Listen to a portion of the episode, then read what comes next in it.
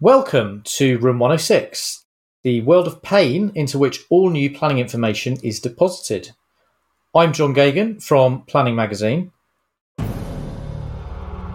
Following last week's episode that looked at the new National Planning Policy Framework, today we're going to take a closer look at the biggest news stories of the past week, including a reported further delay to the long-awaited biodiversity net gain requirement. As usual, I'm going to enter Room one oh six to extract the key things that planning professionals need to know about this week. I'm going to be supported by three colleagues who are already ahead of me in there, where they have been getting to grips with the biggest news stories of the past week. Okay, so now I'm going to open the door and step into Room one oh six. Here we go.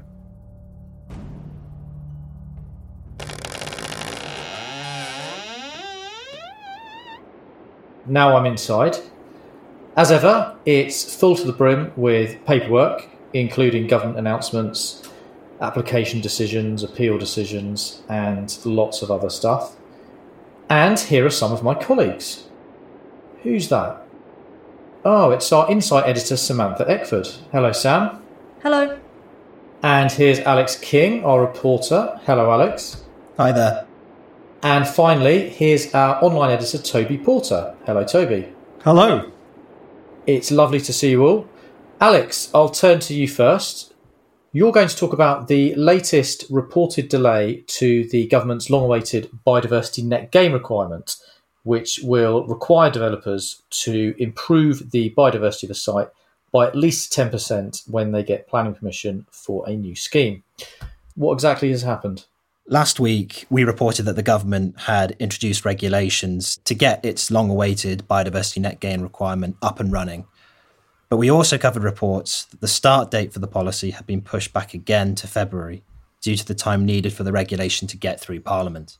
It was due to come in originally in November, right, the requirement, and then it was pushed back to January? Yes, that's right. OK, so what were these regulations and when were they laid before Parliament? So last Monday, on the eighth of January, the House of Commons Delegated Legislation Committee debated two statutory instruments which would help enact the B N G requirement. Introducing the draft regulations, Parliamentary Undersecretary of State for Environment, Food and Rural Affairs, Rebecca Pow, said that they were part of a package of regulations that would work together to introduce the new framework for mandatory B N G. The first set of regulations made changes to the Town and Country Planning Act of nineteen ninety, consisting of technical amendments to ensure that the provisions of the biodiversity net gain in the nineteen ninety legislation work. The second set of regulations made provision for the imposition of a financial penalty and the payment of fees relating to applications to the proposed National Register of B N G sites, as well as providing for fees to be charged for different applications to the register. The penalties of up to five thousand pounds for the submission of incorrect information would encourage compliance, deter individuals from submitting incorrect information, and remove illicit financial benefit, Pow explained. The committee agreed to the draft regulations, and according to Pow, once they were approved by both houses, the government would then lay the rest of the B N G regulations before Parliament. This would include the commencement statutory instrument confirming the legal go-live date for biodiversity net gain. This second package of statutory instruments would be laid before Parliament the week beginning the fifteenth of January, Pow said. So theoretically by the nineteenth of January. So we're talking about, at the time of recording, this week ahead of us for getting the uh, the actual date of when B N G will go live, which so many people in the planning development sectors have been waiting for. But it looks like the start date has been delayed again. Yes. So on Thursday last week, just three days after the statutory instruments were laid before Parliament, the Times reported that it understood from several sources that the launch of the B N G requirement would be postponed yet again to February. According to the newspaper, the latest hold-up was down to parliamentary delays because of the required secondary legislation being laid late, rather than a political attempt to postpone or kill it off. However, wildlife groups expressed concerns about the reported delay. One group I spoke to said this was part of a pattern of missed deadlines on the government's environmental promises, urging the government to step up and find the parliamentary time to pass these statutory instruments and get B N G up and running. It sounds like there's there's quite a lot of frustration about this, if indeed it, it is going to be delayed. So it's been, just to reiterate, it was promised back in November. We're expecting it to be introduced, but the government announced then that they were delaying it until January. They didn't give a specific date, so you know, any time by the end of January. But with this, it looks like we're not looking at months delay, but weeks. Is that, is that the right ballpark? That sounds right, yeah. We did ask DEFRA to confirm the report in the Times that the regulations would be delayed until next month. A department spokesman said that the government would now press ahead with the next set of legislation with a view to going live as soon as possible, subject to parliamentary timing. Okay, thanks very much for that, Alex.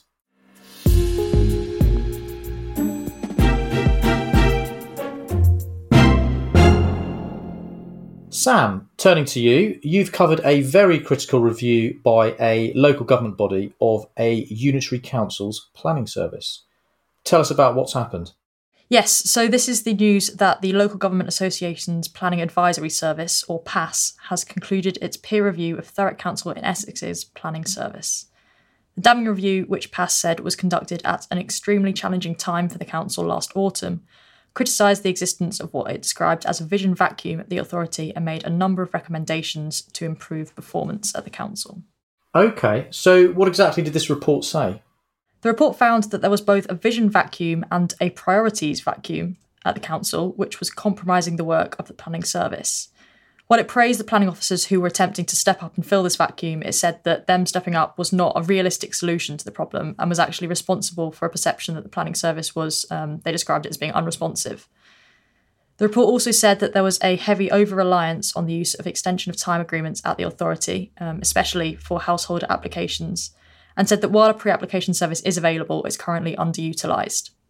The review team also heard that engagement with case officers can be difficult at times, um, and the officers sometimes are not contactable by email and phone. It said that this may be a result of increased home working since COVID, combined with what it said was uh, increased workloads and a pressure of meeting performance targets at the authority. It made a number of key recommendations designed to improve the service, including a suggestion that the authority should urgently recruit a new chief planning officer on a permanent basis. Once appointed, the post holders should implement a restructure of the planning service, PASS said. It also said that the authority should urgently develop some clear strategic priorities and continue to allow sufficient resources to allow for the progression of the local plan to adoption. OK, so it sounds like a very critical report. I'm sure that made um, difficult reading for you know, anyone in the planning department and the uh, senior team at Thurrock Council.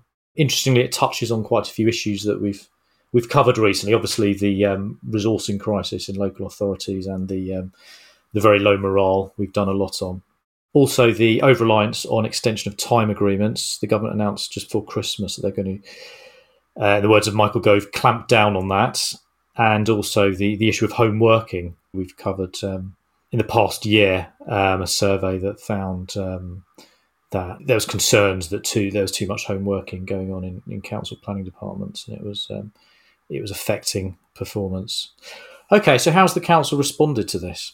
So in a statement, Conservative councillor Ben Maney, Cabinet Member for Regeneration and Highways at the authority, said that the report had identified important issues that need to be addressed, as well as strengths within the team and improvements already underway that can be built on. Meanwhile, Councillor Andrew Jefferies, who's also a Conservative and is leader of the authority, said that he had asked officers to draw up an action plan based on the recommendations in this report for consideration by Cabinet and councillors, and said that this report would be debated by councillors as soon as possible. Obviously, the council has taken this very seriously, and it'll be interesting to see how they um, respond in practice to these recommendations. Yes, like you say, a lot, a lot to dig into there, so one to keep an eye on. OK, Sam, well, thank you very much for that.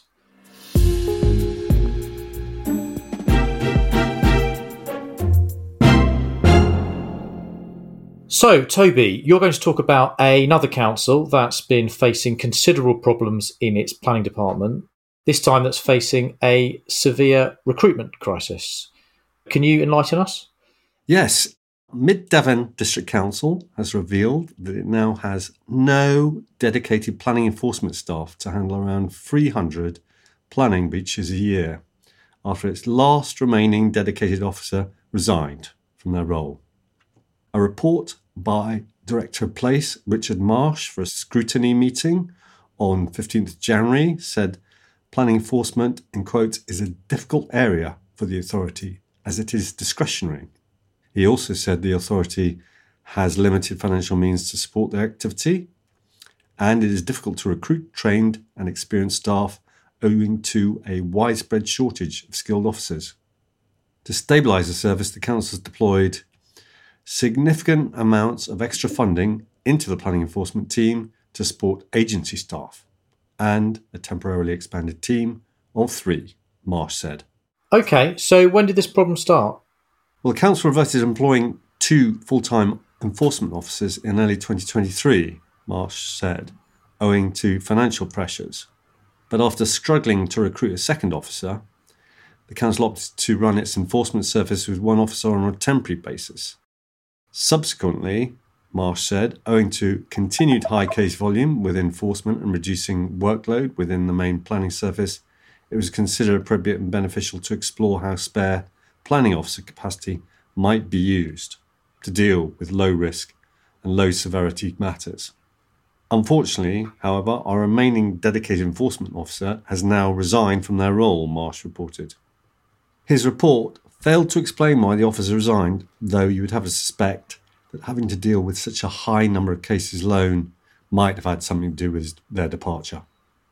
According to Marsh's report, the Council had two hundred eighty-one open enforcement cases in the second quarter of twenty twenty-three.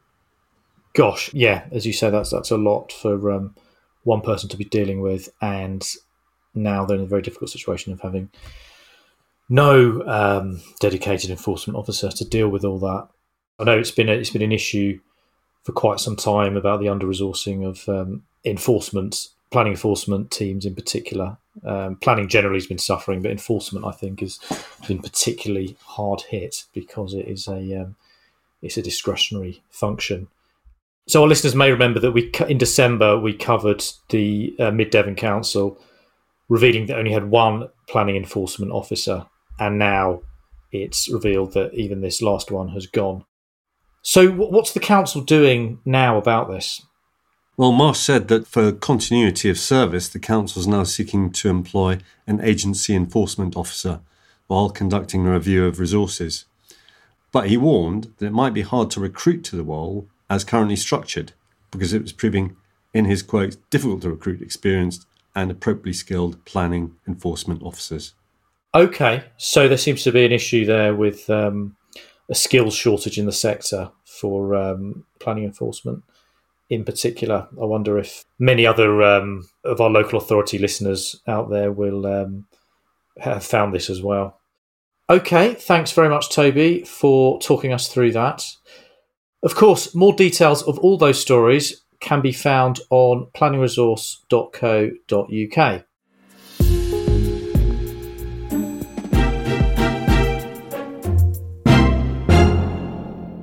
Now I'm quickly going to run through five further big planning news stories from the past week. Up first, the government has added a new paragraph to National Planning Guidance highlighting the circumstances in which development within the Greenbelt is not inappropriate, including the use of brownfield land. In other policy news, local plan makers should not go beyond government building regulations in setting energy efficiency targets, a Housing Department Minister has said, and has also promised an update to National Planning Guidance to reflect this.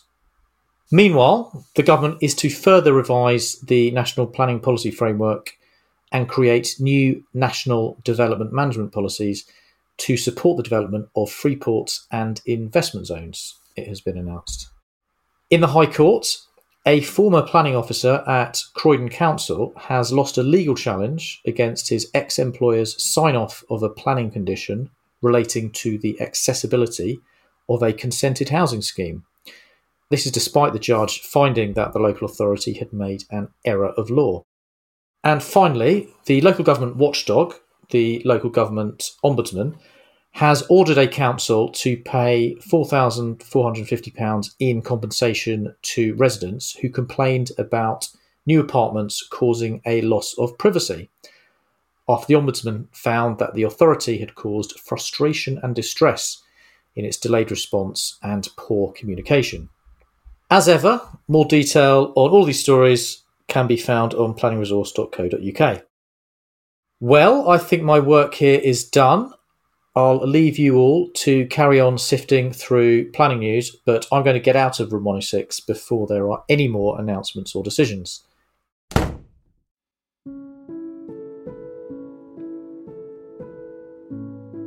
Okay, very relieved to be out of there. That's another week summarised. We'll be back next week with another edition of Room one oh six. In the meantime, if you aren't a subscriber already, don't forget to subscribe wherever you normally get your podcasts. And to get a daily bulletin of planning news plus weekly analysis and specialist bulletins, subscribe at planning resource dot co dot U K. If you haven't already, don't forget to enter our Planning Awards and give yourself and your team the opportunity to get the recognition that your work deserves. The deadline for entries is twenty-ninth of February. Our thanks to producer Inga Marsden from Haymarket Business Media and Daisy Chaku from Rethink. And thank you very much for listening. See you all next week.